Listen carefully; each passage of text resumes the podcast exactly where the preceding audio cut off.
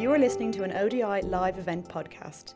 You can find out more about events and research by the Overseas Development Institute by visiting our website, odi.org.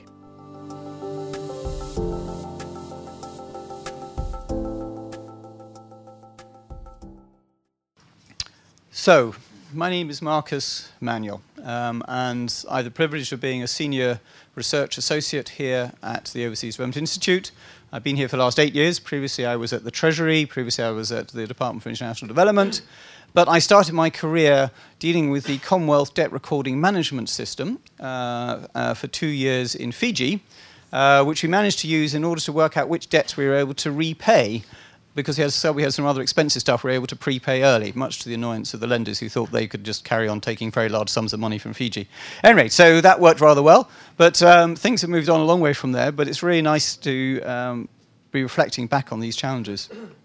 So yesterday we talked a lot about um, what are the factors that could trigger another debt crisis, um, and I think, you know, and how can we avoid that happening again?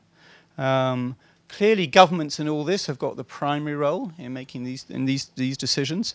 And therefore, this session does focus very much on what country officials can be doing in borrowing countries to keep debt on a sustainable path. Obviously, domestic resource mobilization is part of the answer, um, but managing debt uh, well is another key element of that process.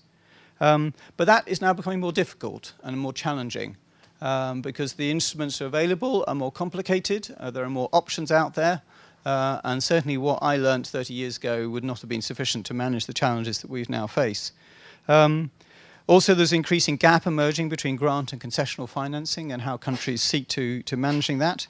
So, and at the same time, we've got the continued vulnerability to the external circumstances. Uh, I was just talking to Godfrey about the challenges in Uganda uh, and how they have sought to manage that process. Um, so I think the picture that came out yesterday, there are some countries that are in uh, debt distress uh, in sub-Saharan Africa, and the numbers are rising, which is what is uh, of concern and is prompting this event. But also, and this is a point to pick up today, there are some countries that are managing it very well. Uh, and therefore, I'm really delighted that we've got two examples of that here today on our panel, both Uganda uh, and Sierra Leone. And also, in part of the process, there are a range of institutions that are seeking to support countries to ensure they uh, manage this process really well. Um, and so, again, delighted, I'll introduce our panel in a second, but we've got people who are also involved in trying to help countries manage their debt. So we've got both sides of that process in here. So the three questions that we want to try and answer today. Um, and first of all, what has it been? What are the factors that have enabled some countries to borrow responsibly following debt relief. So uh, both Uganda and Sierra Leone have benefited from HIPC debt relief in the past, and they are now managing sustainably. So how have they managed to do that, and what are the lessons for other countries? Secondly, what are the challenges they now face, given the evolving financial landscape, um, to ensure that they do remain on a sustainable path? And thirdly, given these challenges, how can the providers of technical assistance best support national authorities to ensure that they, they remain on track? So I'd now at this stage like to uh, introduce our uh, panelists. So on this side and uh, going across, so Godfrey uh, Datemwa, he is the Commissioner of Debt Policy and Issuance in the Ministry of Finance, Planning and Economic Development in Uganda. Um, I think it's quite striking. I worked for many years in Uganda, and there was no Commissioner of Debt Policy. I think the fact there is one is a reflection of what Uganda has chosen to do, and I'm delighted that Godfrey is in that role uh, and take it, taken up that, that role uh, quite recently. Uh, next to him, Charles Conti, who is the head of the Public Debt Management Division in the Ministry of Finance and Economic Development in Sierra Leone, where he's played that role for many years. Uh, I think at least 15 years in various roles globally and regionally uh, advising on debt. So, two people with real intense and deep experience of their own countries. Uh, I'm delighted that Baba Musa has come to join us. Uh, he is uh, currently the director of the Debt Management Department at the West Africa Institute for Finance and Economic Management, WAIFEM. Um, so for 15, for over 10 years, he's been involved in advising West African governments and supporting them around that. Um, and for his efforts, he's actually now been about to be promoted, and he is Director General designate of the entire institute. So congratulations on that uh, that role, which will start in, in, in, January. Perhaps we can have you back again at that point and introduce you as the Director General. Um, uh, then I'm delighted to introduce my colleague from the Overseas Development Institute, uh, Shakira Mustafa, who has put together a lot of this conference, as you may be va vaguely aware from behind the scenes. Um, uh, she's also as a research fellow here.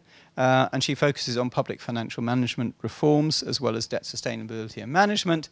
And typically, when she wrote up herself, she admitted what I think is the other really interesting part of her CV was that she actually spent, she comes from Trinidad and Tobago uh, and spent many years there actually working on public investment issues as well. So she also is not just a researcher, but has actually done it for real. Uh, and then finally, uh, Carolina Rentería, who is the division chief of one of the public financial management divisions of the IMF Fiscal Affairs Department, uh, which many of you will know, many of you involved in, many of you have been supported by. Um, and so they're responsible for delivering uh, capacity development and developing comprehensive public financial management analytical agenda. But like many of our panelists, she also has a prior role. Previously, she was the Minister of Planning and a member of the President's uh, cabinet in Colombia and was also for many years the National Budget Director and the Senior Advisor to the Council of Fiscal Policy. So she knows very much at first hand what it is to face issues around financing and how do you balance aspirations against financing. So with that, um, you can see why we're so pleased and honored to bring five practitioners uh, to the room and to share their insights. Um, and I'll st start first of all turning to Godfrey. Um, please do uh, share your experience and how is it that, that Uganda I, I, came to Uganda at the time that debt relief had just been, been, been awarded, uh, and you and I worked together about how to spend that money well. Um, but it's good to hear about how you've managed to keep things on track since then. But thank you very much. Over to you. Uh, thank you, Marcus. Good morning, ladies and gentlemen. Yeah. That's right. Sir? Yep. I think it's that one. That way? That way. That way. And that one. All right, okay. uh, like Marcus has introduced, I'm here to share the Uganda's experience. Once again, my name is Godfrey Datemo, Commissioner Education Policy and uh, uh, Issuance, uh, Policy and uh, Issuance. Uh, Uganda is just a small country by way of introduction, located in East Africa with a small GDP well, less than 27 billion dollars. The per capita is about 700 uh, dollars, but we still have an ambitious plan to reach the middle income status. And the next two years, that means our GDP per capita should be slightly more than a thousand. We remain ambitious.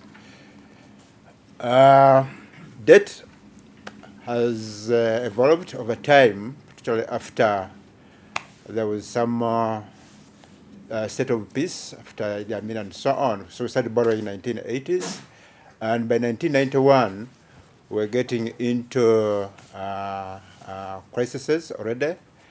1991, uh, there was uh, debt to GDP, if we can still go by that, exceeding 80 percent. And for that matter, we started getting into strategies Debt relief, uh, like Marcus has hinted on it, we were fully involved, and uh, Uganda was one of the, actually the first country to qualify for the HIPC uh, before we get it, we got also the opportunity to uh, benefit from the uh, Debt uh, Relief Initiative. Uh, the current debt uh, situation and its uh, management is such that uh, total uh, debt is about 10.5, 10.65 uh, uh, billion dollars. This is mainly constituted of the external, and in terms of composition, it is about 67, uh, 30, 33, 67 uh, external. Uh, we are doing the public debt management from uh, a number of uh, policy frameworks. We have uh, a public debt management uh, uh, framework which provides the objectives and also benchmarks for, for borrowing. We also have the uh, debt management, uh, sorry, the medium-term uh, debt management uh, strategy. Uh, every year we carry out uh, the debt uh, strategy analysis. But of course, we also have a law uh, that uh, uh, where we fit in terms of uh, public finance and management. Uh, that table, I don't know whether you can see from where you're seated, but we're trying to provide the debt cost and risk indicators. And with the risk indicators, we're focusing on the refinancing, we're focusing on the interest rate, and uh, uh, we are focusing on the exchange uh, rate risk. If you can't see, in terms of for for refinancing, uh, we are looking at uh, the average time to maturity, and we are seeing that uh, for domestic debt, this is generally increasing. Sorry, this is generally falling for the debt that matures in uh, one year. And this is fitting within the policy because we want to have long-term domestic debt. Well, uh, by default, the external one is uh, falling because over time we are beginning to take on short-term uh, debts because we cannot continue uh, relying on uh, concessional long-term lenders. Uh, much as we wish, the, they may not be there, and we have a lot of uh, uh, programs which require short-term. Uh, for for interest rates, uh, we aim at uh, having fixed uh, interest rates. Uh, all the domestic debt has its uh, uh, interest rates fixed. External, uh, over 96% is fixed bec- because of uh, recent need for more and urgent funding. Uh, we now have some uh, variable interest rate uh, fixed. Uh, for exchange uh, rate uh, risk, the aim is to go domestic, but we cannot afford, like we discussed yesterday, we still have a weak domestic market. So inevitably, we remain with some risk. However, we have uh, uh, oh, uh, Just so you've got two more minutes. uh, two more minutes. Wow. So how have we sustained uh, uh, our debt strategy? This is the gist of the matter. Uh, that one I've already gone through more or less. Uh, uh, the average time to maturity, debt maturing, and so on. We shall just move. Uh, that one we've gone through. Uh, I think what we are uh, now look at, what we will look at now are the emerging challenges.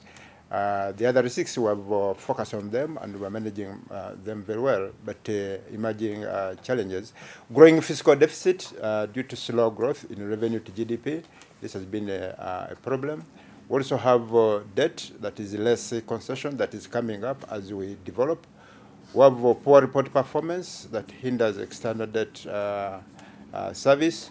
Low absorption capacity. This is a very big problem, especially in terms of uh, big projects. The big projects or mega projects we're referring to uh, going slow, mainly because of uh, compensation of the affected uh, people, uh, but also counterpart funding. The other minister talked about it. It's a big uh, challenge. We also now have increased targets in terms of as we move towards the middle income status. We have supplementary budgets, and almost all supplementary budgets, the politicians will say borrow from the domestic market. Uh, this tends to uh, raise the interest uh, uh, rates and uh, crowd out the uh, the private sector. In terms of way forward for the growing fiscal deficit, the revenue that we are looking at trying to mobilize more revenue. Our domestic revenue to GDP is quite small compared to the region. So we're trying to have come up with a strategy which we're trying to focus on to uh, widen the base. Uh, we're also trying to say, uh, much as we are moving, as we develop, moving up from a concessional, the concessional borrowing, uh, concessionality is taken into account as per the framework. For every borrowing that we do, we weigh what kind of uh, concessionality is there. Uh, in terms of uh, uh, low absorption capacity, uh, we're trying to address uh, uh, this by addressing matters to do with the compensations and so on. Should I, could I suggest we end on this slide because we're just over time now? So, Is there anything so it's over? Yep. Okay. I stop there? Yeah, you stop there. Oh, Thank, thank you. you very much. Thank you so much. That was just a brilliant whistle top tour. Thank you. We can come. We can come back to that one uh, later on. But thank you, Charles. I just wanted to, so we can just keep capturing the range of experience we have. Charles, over to you. Talk to us. Take us through about Sierra Leone. Thank you very much. Of course, I'm Charles, and Sierra Leone is a very small country um, of a population of about seven, seven million. Um, its GDP is about um, four billion dollars. Um, by end of by 20, uh, by 2006, our total debt was 1.6 billion dollars. Sierra Leone reached EP completion point in December 2006.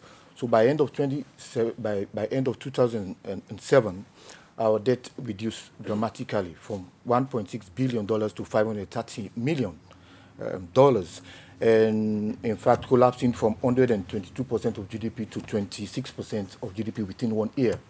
So that provided fiscal space for government to support reconstruction effort because mind you, before that Sierra Leone had, gone through a, brutal conflict, 10 years of civil war, and so we needed resources to support uh, reconstruction effort and to build the, the social sector, education, health, and as the case may be. So it is within that context that we had to hook onto to an IMF program. In terms of what we did as a country to support, to ensure sustainable debt path right through, firstly was to ensure that we, we, we build we built a key people team, a DSA team, um, from within, drawn from Ministry of Finance, um, um, Bank of Sierra Leone, Account General's Department, NRA, and all of the relevant players within the macroeconomic environment. We were, we were able to pull several players from, from, from, from such institutions to build this, this national team. So since 2007, after completion point, we have been conducting annual DSA, okay, on annual basis. So that that um, effort has been providing signals in terms of debt direction and policy feedback to, to, to, to authorities to guide uh, uh, uh, fiscal policy management and, of course, within that context, monetary policy management as well. Um, in addition to that, basically, um, there has been an active MTDS uh, uh, medium-term debt strategy in place to guide, you know, debt management practices going forward, which is also crucial in that direction. But within the context of an IMF program, you know, as an as an IDA country, we are not supposed to borrow uh, non-concessionally, and defined by the by the threshold of 35% grant element. So since we since that huge stock cancellation in 2007, we had never um, borrowed commercially externally. So I mean that was one key that was one key consideration that kept our debt very low. In as much as there were several approaches given the, the huge infrastructure deficits across all sectors. I spoke about energy sector, agriculture, education, tourism. There are a lot of gaps in terms of in terms of uh, resource uh, uh, uh, needs for government to support and, and, and to provide such uh, to fill those gaps. But we decided, consistent with the DSA outcome and MTDS, we decided to stay with concessional and and, and, and, and, and grant resources consistent with the IMF program as well. And what is also key is, with- is, is, is, is what we did, given the, the regulatory framework.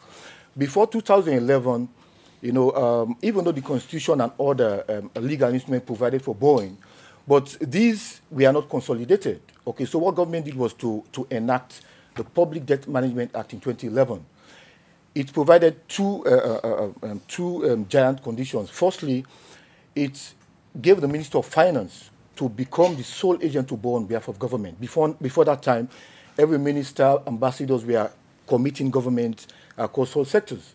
But what the act did was to say, no, it is the Minister of Finance that is mandated by government, by parliament to borrow on behalf. So that alone uh, checked, you know, that that that that radical uh, uh, borrowing exposure across all sectors, and and and also within the context within the context of the act, there are provisions that that that restrain local councils and SOEs from borrowing externally, and if they are to borrow domestically, they have to seek the approval of the Minister of Finance. So that again helps us to, to cushion the aspect of contingent liability exposure from local councils and state-owned enterprises. And um, um, um, but most, most importantly was the MTDS, medium-term debt strategy, okay? We, we gave, we, we, we, decided to, to, to, to give that a priority because of the, the impact it has on policy information, what we feel to uh, policymakers that internally to certain political decisions. We, we are able to, to, to, to, to contribute a lot of effort, as I said, from various players, the Bank of Sierra Leone, on the multi-policy side, um, university, Univer uh, University of Sierra Leone, we're also part of the team, even the civil society organization, to get their feedback because they, inter, in, they, they intermediate with the, the wider public. They're also part of that, that arrangement as well. So we're able to put in place a robust uh, a medium-term strategy over time to guide debt management practices going forward. And, and in terms of the, the also, in addition to the Public Debt Management there are a lot of reforms, public financial management reform, right across the board. There was the establishment of the, the National Revenue Authority, uh, agency responsible for, for, um, for, for, for revenue administration, and we enacted series of, uh, of legislation. The, the, the, Bank of Sierra Leone Act was also enacted, um, the Audit Service Sierra Leone, um, um, um the, public, um, the, the Local Government Finance Act. So there are a lot of regulations that helped, you know, to to strengthen public financial management, you know, after uh, uh, EP completion point to help us to manage government exposure right across central, local government, and SOEs as the case may be. But in terms of, uh, of challenges, um, um, in 2014, as all of you will be aware that um, we, we are hit with, with, with, with, what we refer to as a, a twin shock, the Ebola and of course the collapse in our prices. So this actually led to deterioration in, in, in external debt exposure. Yeah. Um, before 2014, we are comfortably at a moderate risk of debt distress, but because of these shocks, um, it, it, it, led to deterioration in, in, in, liquidity indicators, particularly revenue and debt service to revenue and debt, and debt service to export. So that's a challenge. And also, given fiscal slippages in recent past, there has been a huge buildup in domestic debt. Okay, so from uh, at end of 2017, Domestic debt uh, was about, um, even though it's, it's, it's accounted for 20% of the total debt portfolio, um, um, compared to external debt of, of, of, of 72%, its share, um, domestic debt service to domestic uh, uh, budget revenue was 19.7% um, compared to 9.7% of external debt. So you can see the mismatch in terms of the stock and, and liquidity indicators. Then also the PPP arrangements, new arrangements for PPPs are coming up. There are risk control liabilities that we, are, we, are, we, have to manage. But interestingly, last month, um, government had to cancel. There was this debt of $200 million to finance um, uh, um, an airport from the Chinese. But because of the impact, not only the stock, the level of exposure, the volume, but also the scope of the project and other ancillary costs that could be triggered if government was decide, uh, this government was, was to go on with, with that particular project. So government had to withdraw, had to cancel such a loan with its own implications as, as the case may be. So thank, thank you. you. That was perfect timing, Charles. Thank you. And for just a really great overview. Um, just really interesting. And thank you for the two complementing each other so well. Baba Musa. Thank you very much, Chair.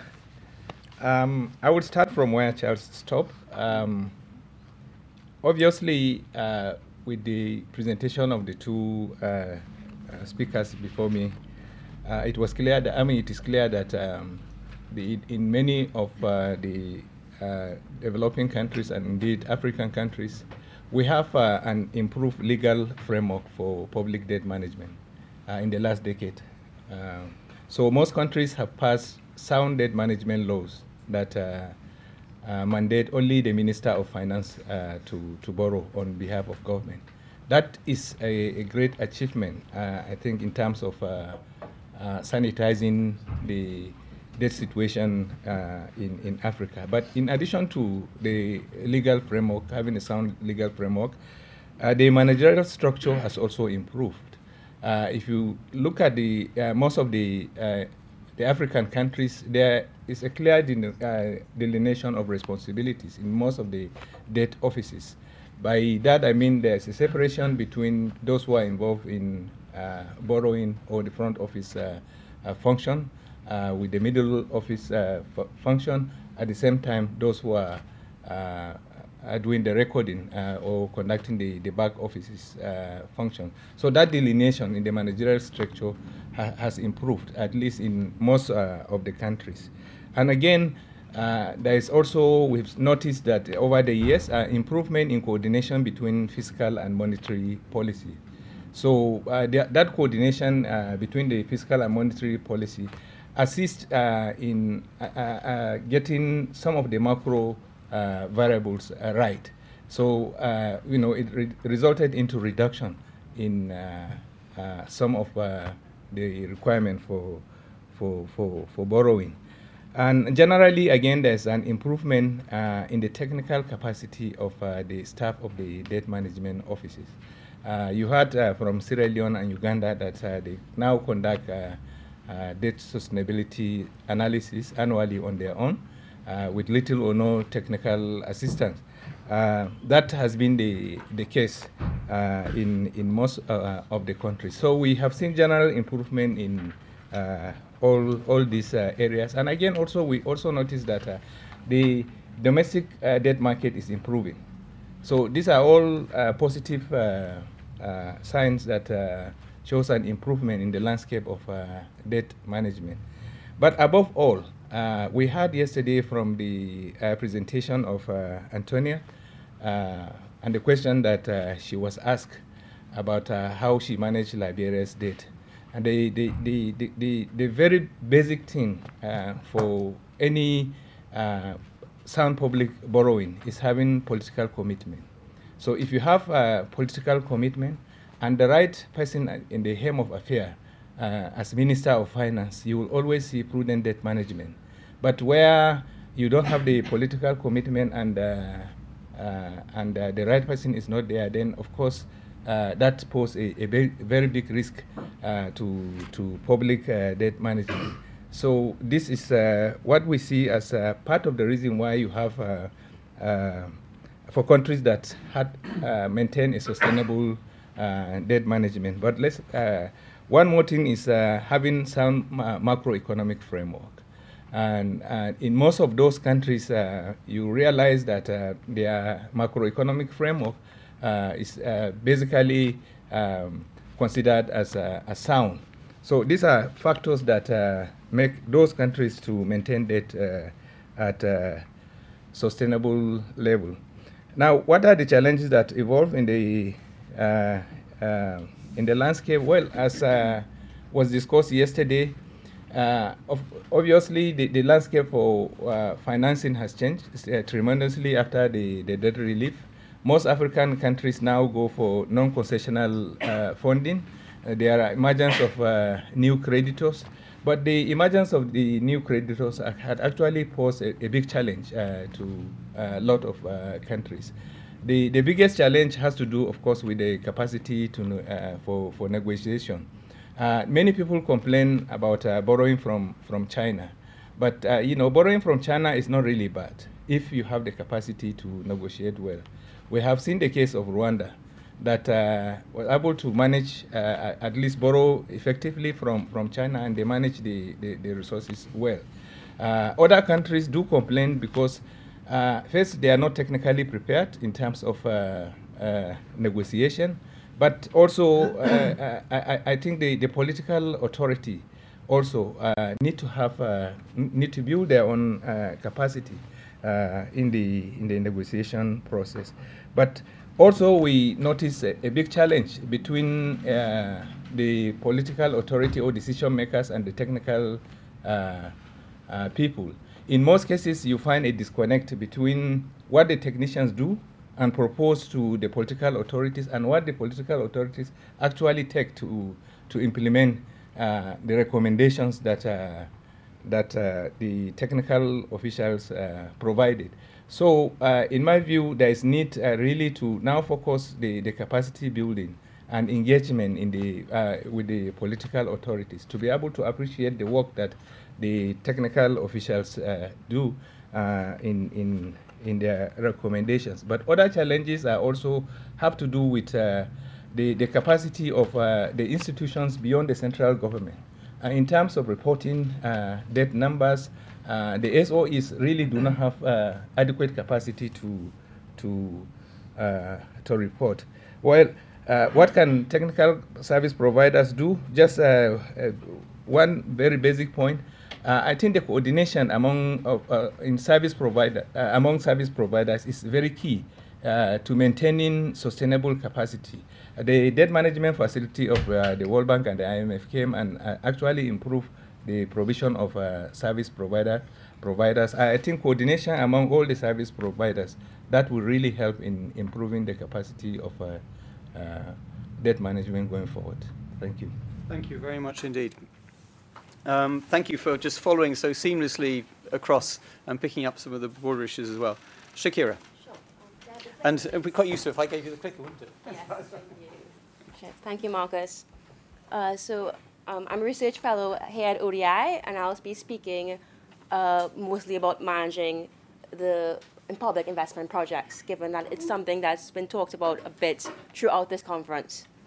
So first of all, just to recognize that despite this recent surge in investment across the region, sub-Saharan African countries have an infrastructure gap without a doubt compared to these pay, uh, their peers, the regional peers.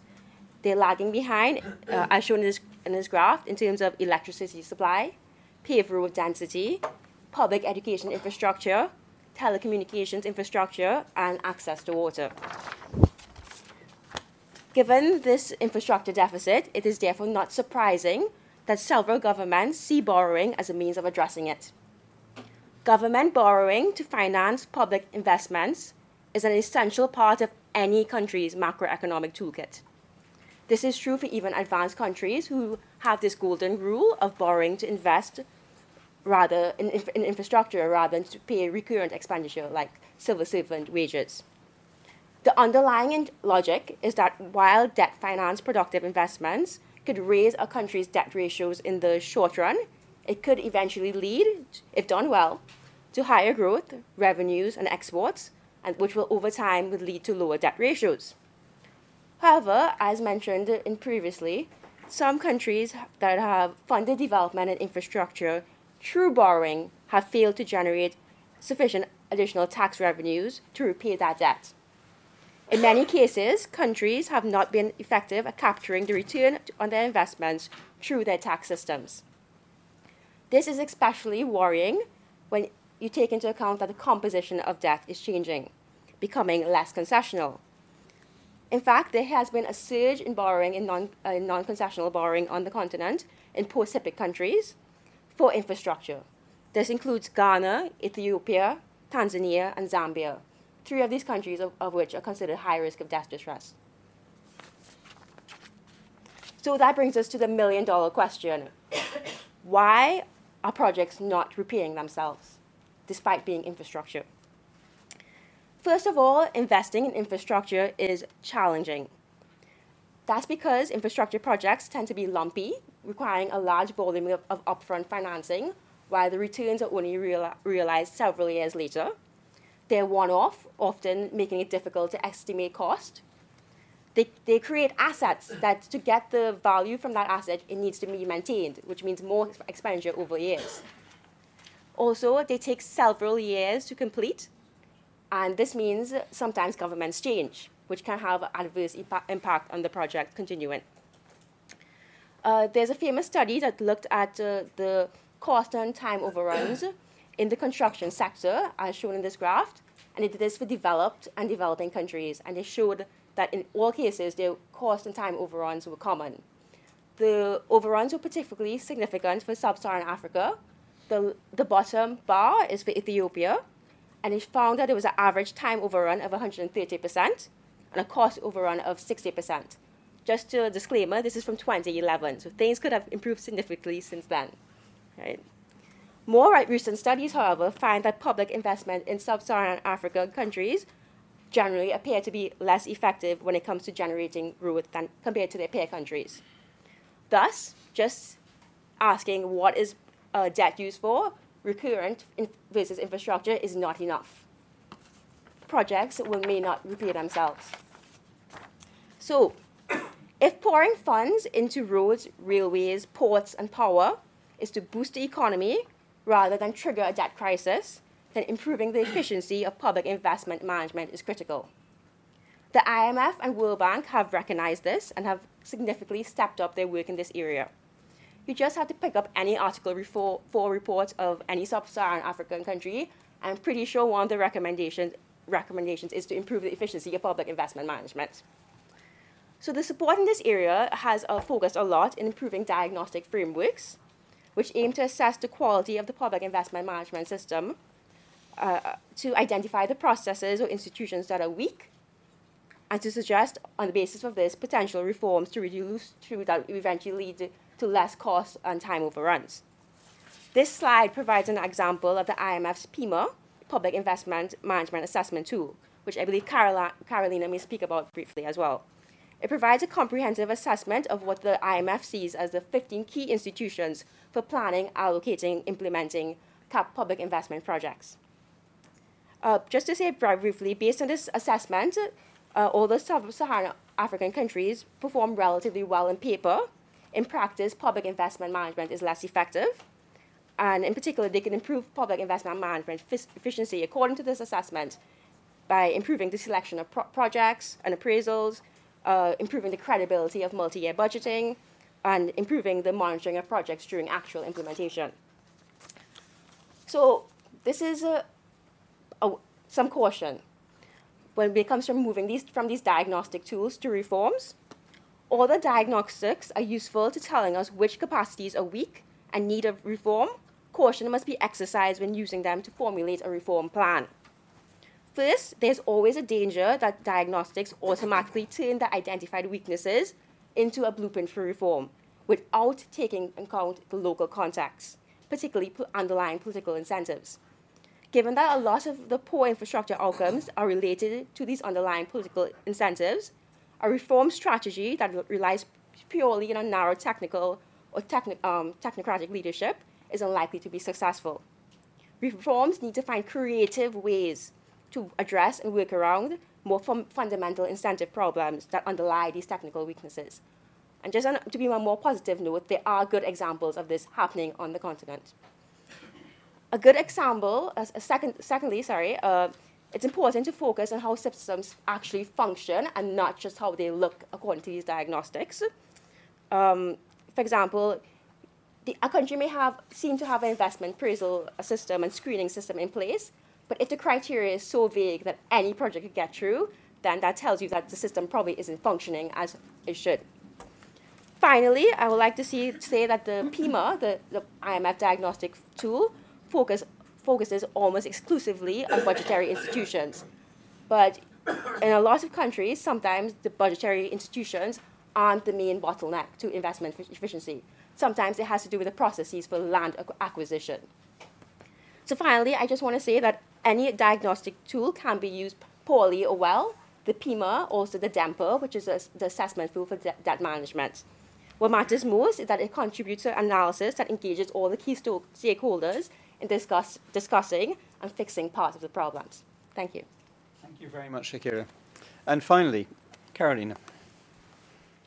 Thank you. This one? Okay. Shakira's thank you and my, my welcome. Okay, so thank you. And I just want to pick up on what was mentioned yesterday a few times, what, what is, it's good, we are paying a lot of attention to debt dynamics, but what about what is behind the dynamics? And more what we are not recognizing. And there was a lot of mention of my management of debt in public corporations and, and uh, contingent liabilities and other fiscal risks. So the fund after the global crisis and especially FAD started to look more at what went wrong during the global crisis and what can we look beyond the dynamics to understand and prevent future crises as the one that we have happened in 2009. And basically, uh, the IMF and the Fiscal Affairs Department has come up with different analytical and diagnostic tools, and I agree with Shakira, this is just one way of approaching the problem. It should never be seen as the final point. It's only the starting point. You go to the doctor to find out what's going wrong, but you know that in the first meeting you're not going to be uh, healthy. You just need to identify what's your problem. So first in 2014, the Fiscal Transparency Code was published to go beyond understanding of central government. Is we need to look at general government, we need to look at public corporations, we need to expand the coverage of what we are analyzing and what we are reporting on. In 2016, the fiscal there was a, a, fiscal risk framework was developed in order to give countries tools so that they can analyze, identify, analyze, mitigate, and manage fiscal risks. We, are, we don't have to sit with our arms crossed to let fiscal risks just materialize. We need to proactively manage them is the message behind this. Uh, a new tool that was developed in 2016 between the World Bank and the IMF, the PFRAM, the PPP Fiscal Risk Management Assessment Model. It allows countries to assess the risk of PPP contracts contract by contract. So it's you take the legal contract and you put it in this framework. This is very, very important because it was mentioned PPPs is a source of getting private sector to help us develop more infrastructure to be able to close the gaps. But it is also true that if you don't negotiate well these contracts, down the road they are going to be so much more expensive and they are going to get fiscal space from future public investment just because your contract you did not pay enough attention and the other thing and it, was mentioned that i come from colombia developing country when you compare the lawyers in the Ministry of Finance who are negotiating with the lawyers of this very big infrastructure company, you do see that there's a lot of learning that has to be done in the national government. So understanding the risk behind contracts is very important. Then we developed the fiscal stress test tool, which is a simulation of when you put countries in, in, in with shocks, what kind of um, trend is the debt going to have? What kind of fiscal risks are going to materialize when I start having this fiscal stress test? And finally, our most recent work, which was just presented uh, in the annual meetings in, in Bali, which is the balance sheet approach to fiscal policy, which is the most comprehensive effort to expand, expand to the whole of the public sector, expand liabilities, not just from debt, but to other liabilities, and to pay attention to the asset side. Because at the end, why are we getting all these liabilities? We have a balance sheet. As a nation, we have a wealth. And the point here is we have also to start looking more to the asset side, because as was mentioned by Shakira, you do public investment and you create assets. You have to maintain them, but also there's a point for the debt. We have done thus far 28 fiscal transparency evaluations fiscal transparency evaluations, we go with the fiscal transparency code and we analyze fiscal reporting, fiscal forecasting and budgeting, and fiscal risk analysis and management. Of the 28 fiscal transparency evaluations, they have all revealed that there are challenges in the three pillars. So there's a lot to do in terms of improving fiscal reporting, and this was mentioned many, many, many times yesterday. We all recognize. This is, these fiscal transparency evaluations have been done mostly in advanced countries and they have a lot of still room. So this is, this is work in progress for all of us.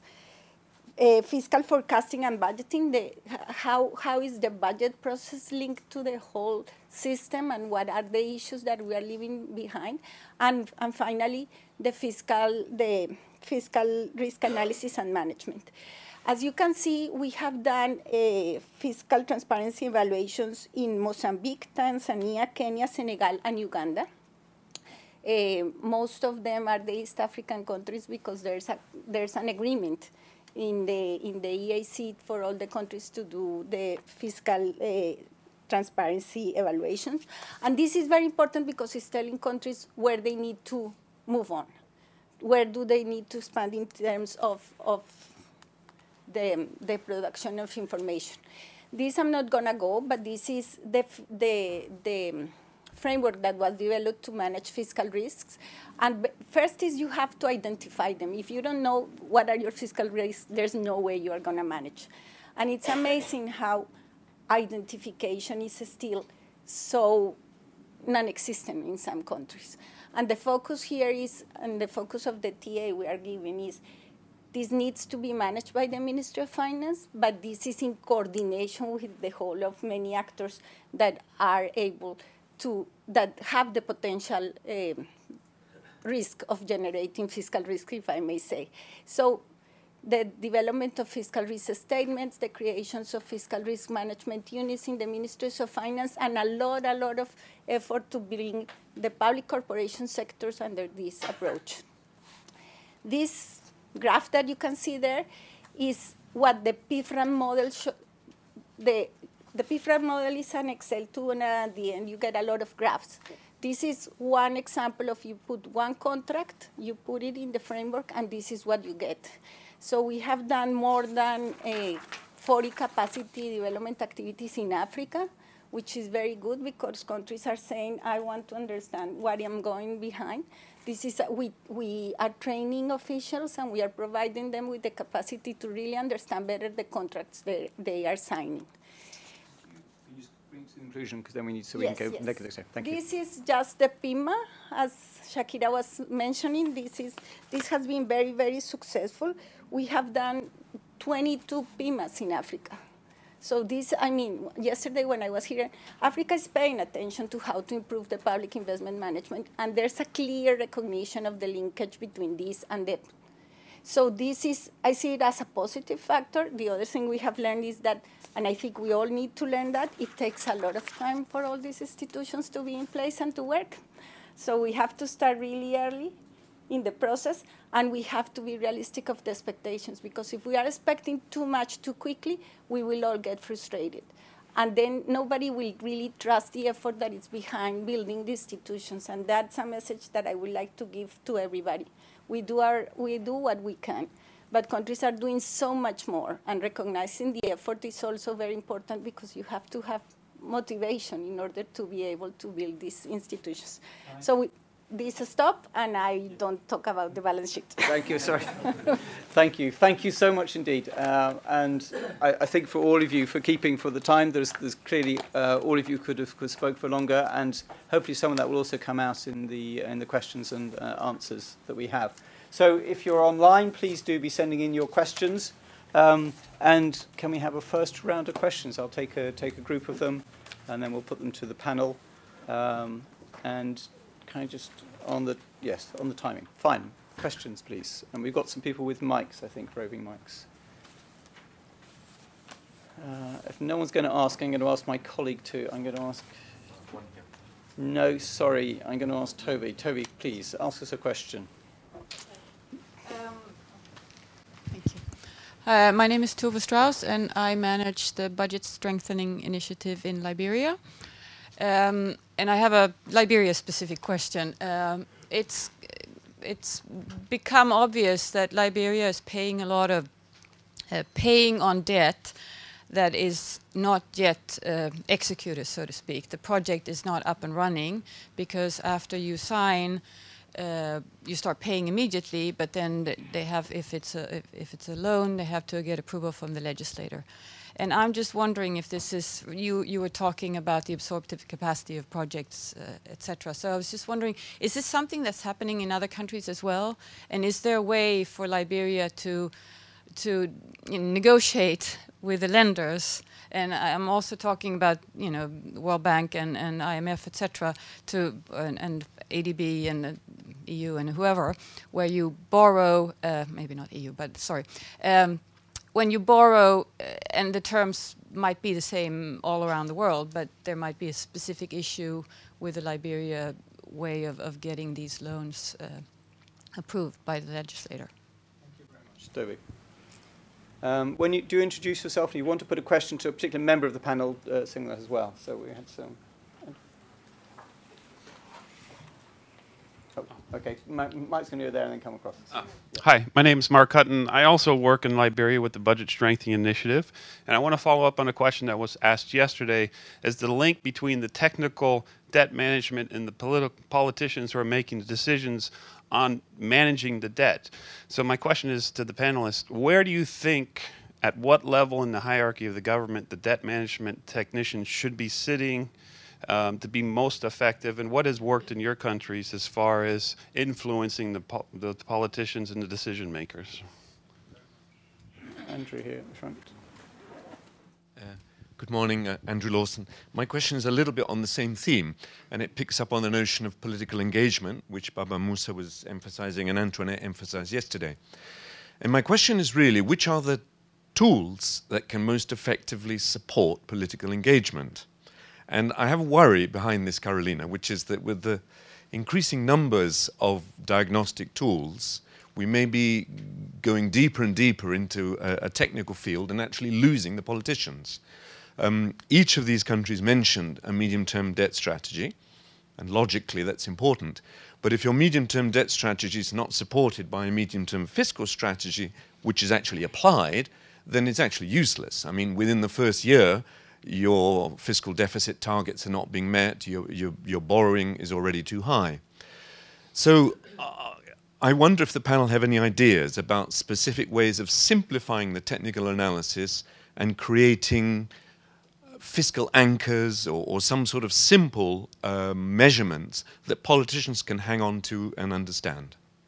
Thank you very much. Yeah, yes? I'll, I'll take two more questions, so one there and one there, and then we'll...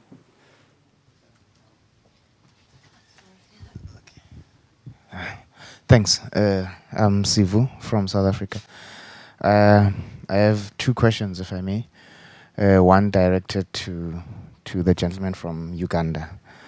Um, I, I, think thanks thanks first of all for the presentation. I'm wondering how do you balance the cost risk trade off? You you touched on risk indicators such as some some some refinancing risk measure and you mentioned, if I heard you correctly, that there's a desire from your side to lengthen the term to maturity. But that would come at a cost because issuing in the longer end, you incur the cost of borrowing. And perhaps the question is, what matters the most to you? Uh, what's what's your what's your criteria like? Is it to meet the borrowing requirement at whatever cost, or there's a refinancing pro- problem such that you want to lengthen the term to maturity. So how do you balance the two? Because the objectives they tend to conflict. Uh, I think one one of the ladies touched on asset and liabilities. I'm not sure if if I heard correctly, but to what extent can African countries start moving toward a full blown ALM approach where you match the assets uh, to liabilities? Of course, it would be more applicable if it were a, an asset portfolio that we were managing. But because it's a debt portfolio and coming up with relevant assets to match the liability portfolio could be problematic. But it's it's something that we would like to move toward as South Africa because we have done something similar to, to the Ugandan approach, but we're still confronted by a ballooning debt portfolio. Thank you.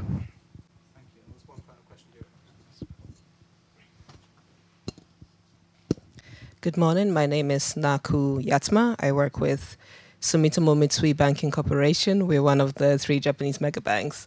Um, and my question is for Shakira Mustapha, because you started to mention there were some good examples of countries that are doing debt management, but you did not uh, complete that example. And I'd be interested in hearing some of the countries that you think are doing well.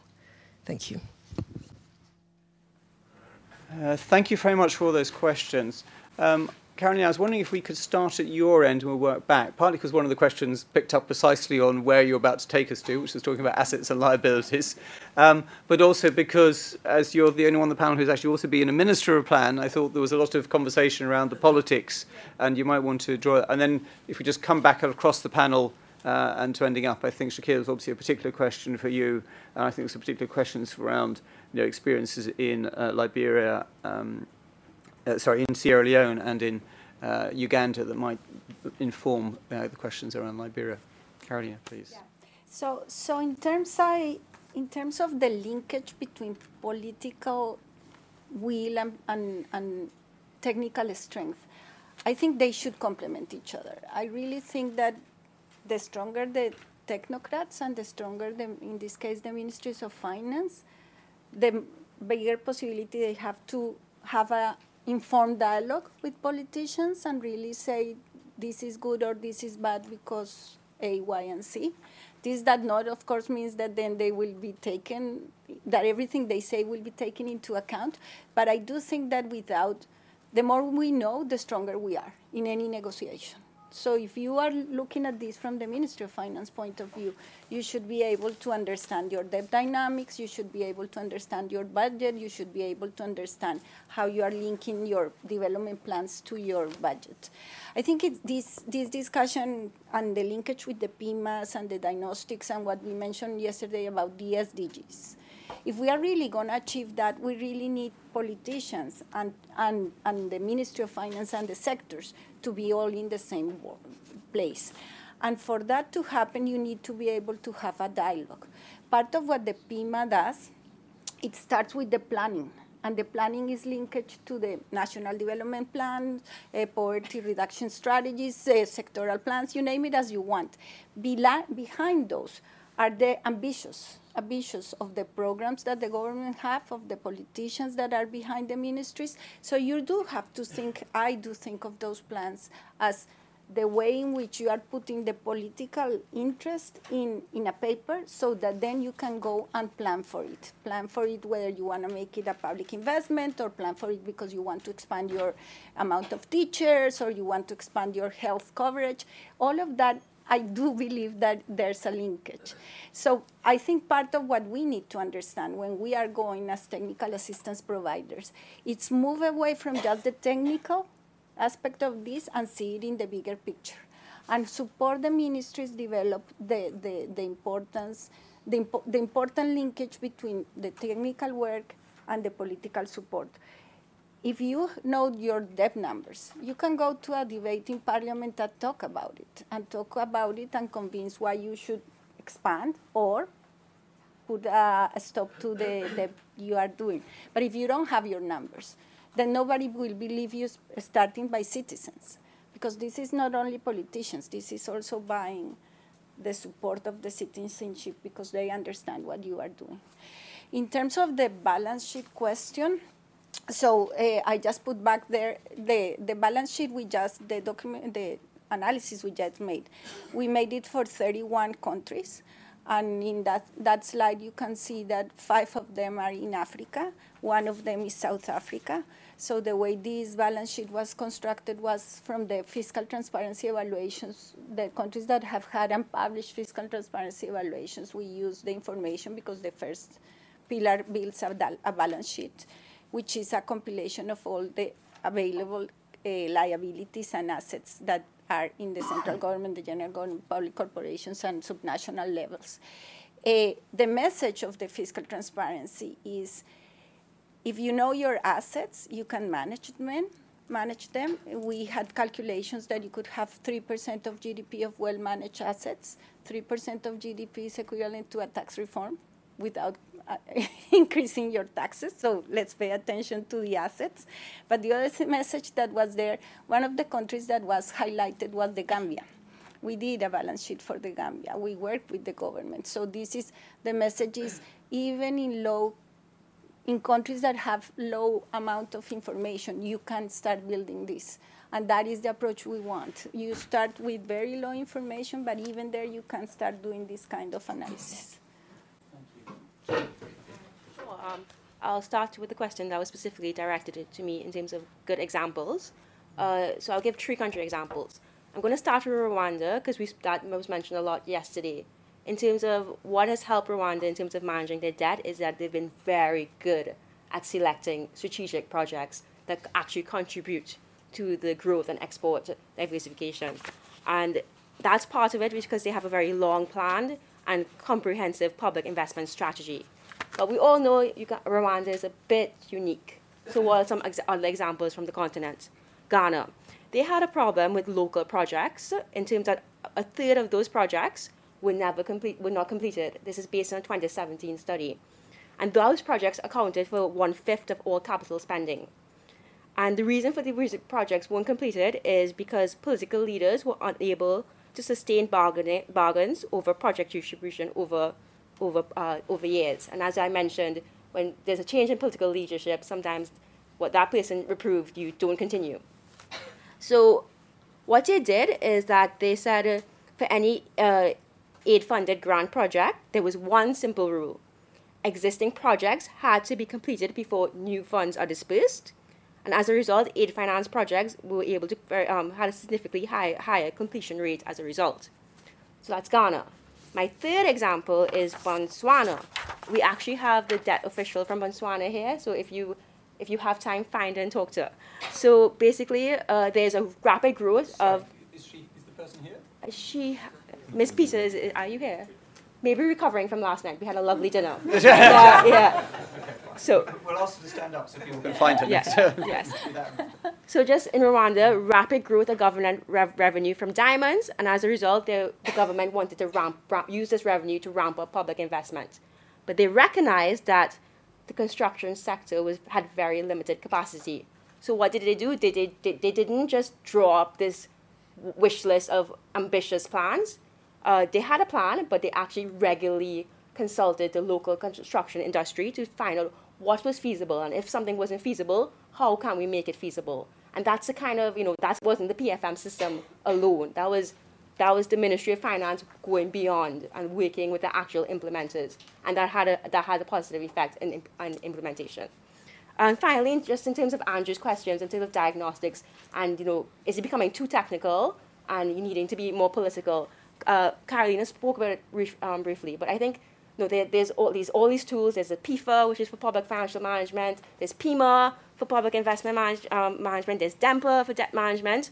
Governments are getting exhausted with all these diagnostic tools that are telling them you have a problem in everything.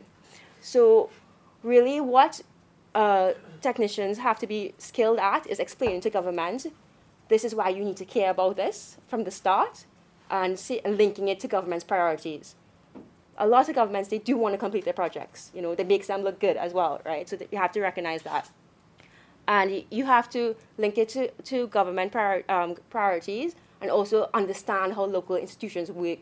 So who do you need to talk to to, to get buy-in? So that's all I'll say. Yeah.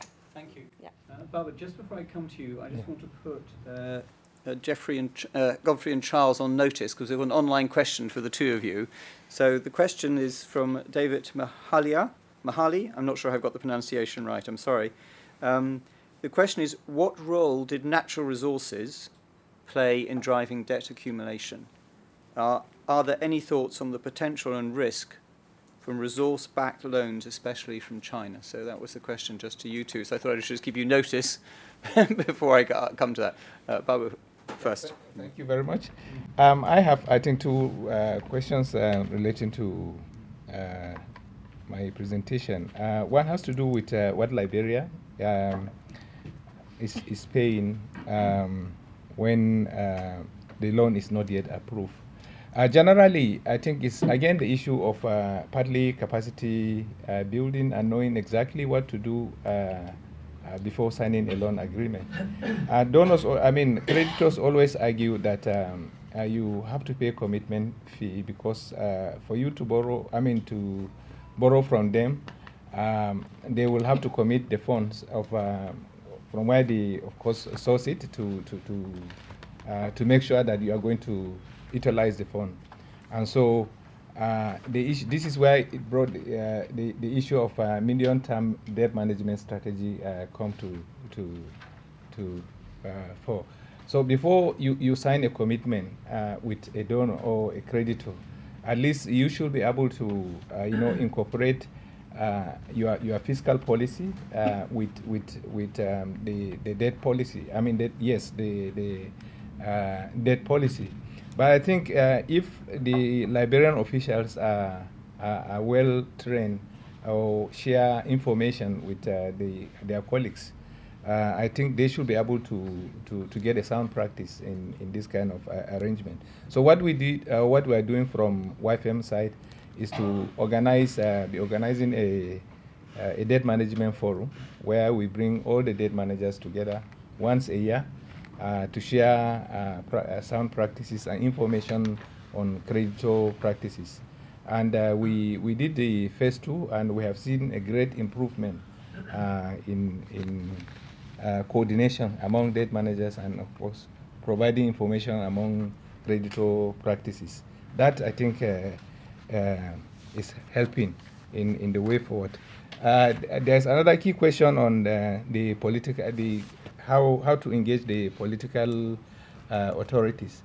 You know why I brought that uh, discussion was uh, before uh, coming here. I was in another one of the country, one of our countries, uh, assisting them them in uh, debt management, sustainability, debt sustainability analysis, and one of the issues that came was we were applying the new DSF LIC tool, and in the realism tool, the projections that were made for revenue uh, in the fiscal uh, area, the realism tool actually flag uh, query the, the projections that we, we, we did. So we had to bring uh, the members from the revenue generating authorities to query and query the, the, the, projections that they did. They came with a very sound fiscal framework, which did uh, fantastic uh, medium term projections that were much lower than the revenue numbers they gave us. And uh, when we asked them, they said, well, this is what the tool brought, and we have been using it over uh, several years. But we took the results to uh, our minister to approve, and he told us that, uh, well, uh, this revenue projection is much lower than last year's uh, revenue, what we had in the budget. We cannot go back to the president and tell him that we cannot afford to, to get put this revenue or recommend this revenue. So do some engineering and find a way of, uh, you know, uh, incorporating uh, this. But we we have seen that it was not uh, re realistic, so we had to, you know, think of how do we then uh, approach uh, this kind of thing. And what we found is that the the, the best way is to, to also build the capacity of the legislatures to, to, to query this kind of activities because ultimately, even if you prepare a budget, uh, they have the ultimate responsibility of approving the budget. And if they can ask certain key questions and technical questions that they can query, I think it will put the political authorities in, in check. But Nigeria did one thing uh, with the support of African Capacity Building Foundation and the African Development Bank in recent time. They have established uh, uh, what they call uh, Institute of Legislative Studies, which we found very, very productive in the region. So what they do is that now when they have legislatures, uh, they train the legislatures in, in that uh, Institute of uh, Legislative Studies on basic macroeconomic management and essential things to do in budget pro, uh, preparation and process, including debt management strategy. In fact, I have, uh, in two days' time, I will be going there to, to uh, discuss with the uh, legislatures in Nigeria on how to prepare a debt management strategy or the basic thing to look out for when a debt management strategy is prepared. So we found this to be very, very uh, productive and effective in you know, engaging the, the political authorities. But that is not enough because addressing the legislatures is one, but also building the capacity of the ministers is another important thing. And I have seen that MEFMI organize what they call a forum for a combined forum for ministers of finance and uh, governors of central banks. And we see that as a good platform also to at least uh, engage the political uh, authorities, especially the ministers of finance, in certain key things. So I think these are ways that uh, will improve um, the political commitment. But we also have uh, the donors side. The donors need also to uh, contribute in this area. Uh, we have uh, heard about the DEMPA, the Debt Management Performance Assessment Tool, which is not supposed to be a conditionality tool. But in many cases, it brings uh, strengths and weaknesses of uh, debt management in countries. And uh, not all countries are committed to, you know, publishing this kind of uh, diagnostic information. So donors should find a way of engaging the countries to at least publish those things so that technical service providers and the donor community themselves will know the areas of weaknesses in, in, in, countries. So this can help the donors themselves to also engage with the political authorities in addressing key of areas of uh, capacity building needs. Thank, Thank you. you. so much. Yeah. yeah. for me, well, I just want to um, cue, take a cue on the, the political, mm. the nexus between uh, tech, the technicians and the political class. Mm. How to guarantee that? I, for, for, for, for Sierra Leone, I think firstly comes by what I refer to as luck, okay, mm. to guarantee the, the, the, commitment from the highest level. It is by luck or by blessings, all right? Mm. Because take, for instance, what happened quite recently. When the former, the former, because we, we recently had elections, there's a new uh, um, administration in place, okay? But the, the, the, there was this loan that was contracted uh, with the Chinese, okay, for $200 million to finance a, uh, an airport, a new airport, okay. That has been on the table for the past four years, even though the loan was signed in 2015 thereabout. It was not actually um, ratified by Parliament because for the past two years we have been flagging that in our DSC, that if we proceed with that, it will lead us to high risk, of debt distress. But nevertheless, the past administration had to had to ratify it. But when this new government came, I mean, based on uh, um, um, technical advice, if we are to proceed with it, then of course it will pose serious challenges in terms of the sustainability. Mm -hmm. So His Excellency the President, they had to withdraw from the deal. So that was commitment at the highest level. It goes beyond the Minister of Finance, because the Minister of Finance is answerable to the President. So you may cajole him, you may do your technical gymnastics and present a nice case to, to the ministers, but he has to take it to his boss. So that's why I say it's by blessing you to guarantee political from the highest level. For me, that's, that, that's the key thing. But also what has helped us um, over the years is we bring into the mix um, civil society organization. The last DSC we had, Baba was there. There was a civil society representative uh, represent in, in the room. So we did the analysis together and they, they, they're involved. So they take the message out there. And also the audit service Sierra Leone, okay, that they, they, they, of course, in terms of auditing the process, fiscal management, they have to put out reports. You have to strengthen the arm of the audit service. So once the report are out there in the public, then of course, you, you, you as, a, as, a, as a government, you want to, to, to, to, to win the, the favor of the electorate. So if they advise you to do what is right, I think with the support of the civil society organization, audit service, I think that will guarantee some level of political commitment. But at the end of the day, it's, it's a lock. Mm. It's luck and, and by blessing. Mm. Then also, in terms of, well, let me go directly to the question being posed from, from uh, online. What role did natural resources play in driving debt accumulation? I mean, Sierra Leone is a typical uh, example, even though the economy is small, but we are heavily commodity dependent. In 2011, 2012, when um, the iron ore boom, boom, boom was triggered, we were at a very comfortable level of moderate risk of debt distress mm. because there were rosy um, projections in terms of um, export, was peaking, um, then the uh, uh, uh, related revenue. Mm. So we have this uh, very sound macroeconomic uh, uh, path, projected path. But by 2014, 2015, when the um, price of commodity dropped, automatically everything was thrown out of the window. But by then, government had signed so many contracts, so many exposure, the road sector, um, um, agricultural sector. By end of 2017, the domestic uh, supplies areas was 1.5 uh, uh, uh, billion dollars, almost 30% of GDP.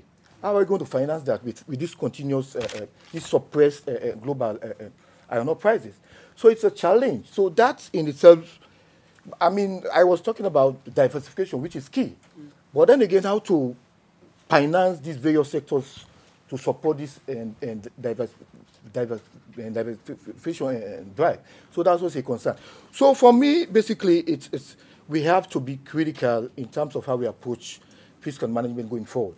Diversification is the key, and also build capacity across all the relevant sectors, you know, to help us uh, push in that particular direction. Thank, Thank you so much. Thank you very much. I'll be quick. Uh, this has been talked about. Uh, in terms of uh, link between the technocrats and the politicians, the systems are already in place. We have uh, top technical meetings, we have top uh, management, there is a cabinet, then uh, they go to parliament. But outside that, we also hold meetings. Just last week, we had to organize a meeting with the members of parliament and responsible ministers uh, it was a retreat for two, three days. Uh, my friend Emmanuel there uh, attended, so that uh, we talked outside the parliamentary or national assembly where there is uh, tension. We freely had to educate each other on uh, debt causes and also way forward. On terms of tools, I also feel we have adequate tools in Uganda. We have the budget framework paper this has already now reached uh, cabinet. We are about to do the debt sustainability analysis, and with uh, provisional approvals so far, before it reaches even uh, Parliament, or even when we, it is with the parliament, before parliament approves, on the basis of that, we shall take uh, uh, informed decisions on uh, which way to go uh, in terms of uh, debt sustainability uh, my colleague from South Africa, I can't agree with you more. This is, these are the challenges when we are looking at portfolio analysis, when we are doing the cost risk uh, analysis. How do we balance the two? We're trying to limit our financing by going for long tenor uh, uh, securities, but the long tenor securities also result into big interest uh, uh, uh, costs and so on. Of course, what we do during the MTDS is to come up with different scenarios, scenarios where some of these challenges, some of our cost uh, are covered, and then we come up with aggregate uh, results scenario by scenario. But to really target this uh, challenge, because it is there, we're trying to get into reforms. Our uh, domestic markets are still uh, shallow, so we're trying to. Uh, we've already adopted the adopted the single pricing.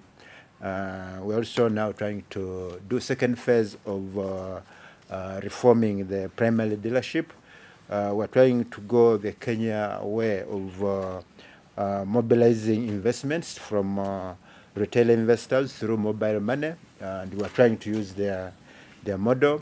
We're also trying to uh, liberalize or open up or reform the pension fund with a lot of political resistance, but uh, uh, we're trying to get there so that we address the uh, financial viability of the domestic sector which we feel should be able to bring down the interest costs.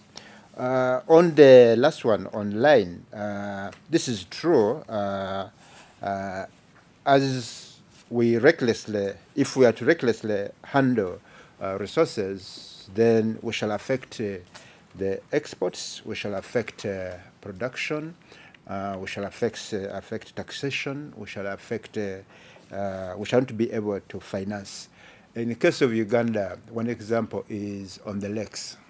People had gone reckless to fish all the young uh, fish until government took a political decision and uh, deployed their military. Uh, so this has saved the lakes. A number of uh, fishery plants had closed. Uh, as we talk, more than 10 have reopened. So we need to be careful with resources.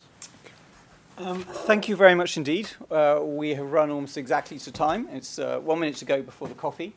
I just wanted to take this chance. It's not often that ODI has two former ministers of finance sitting in the room, uh, one of whom um, is, uh, of course, going to come to speak to us at lunchtime, and you may want to reflect on the questions that have been asked. But I thought there's some definite questions there around how you manage the, the politics.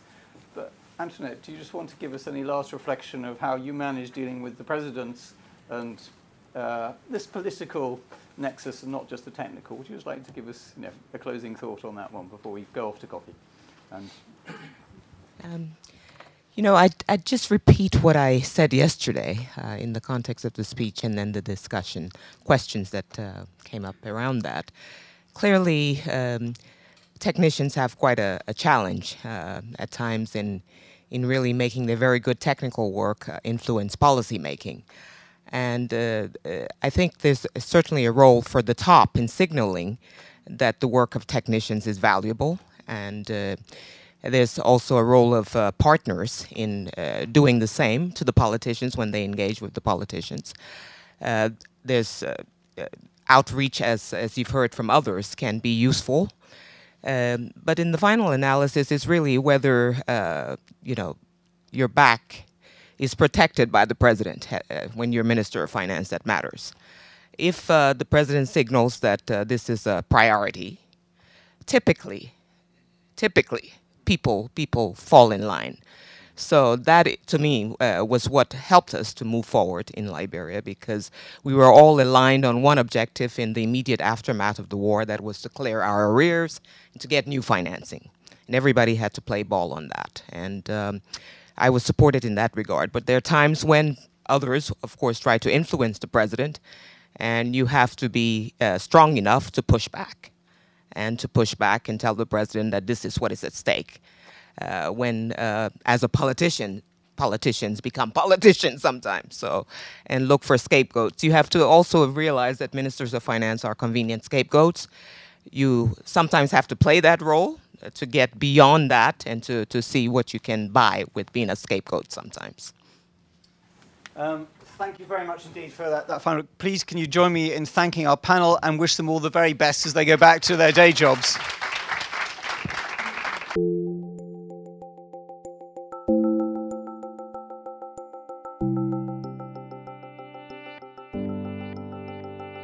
Thank you for listening. For more ODI live event podcasts, find us on SoundCloud or subscribe to the Overseas Development Institute podcasts via iTunes.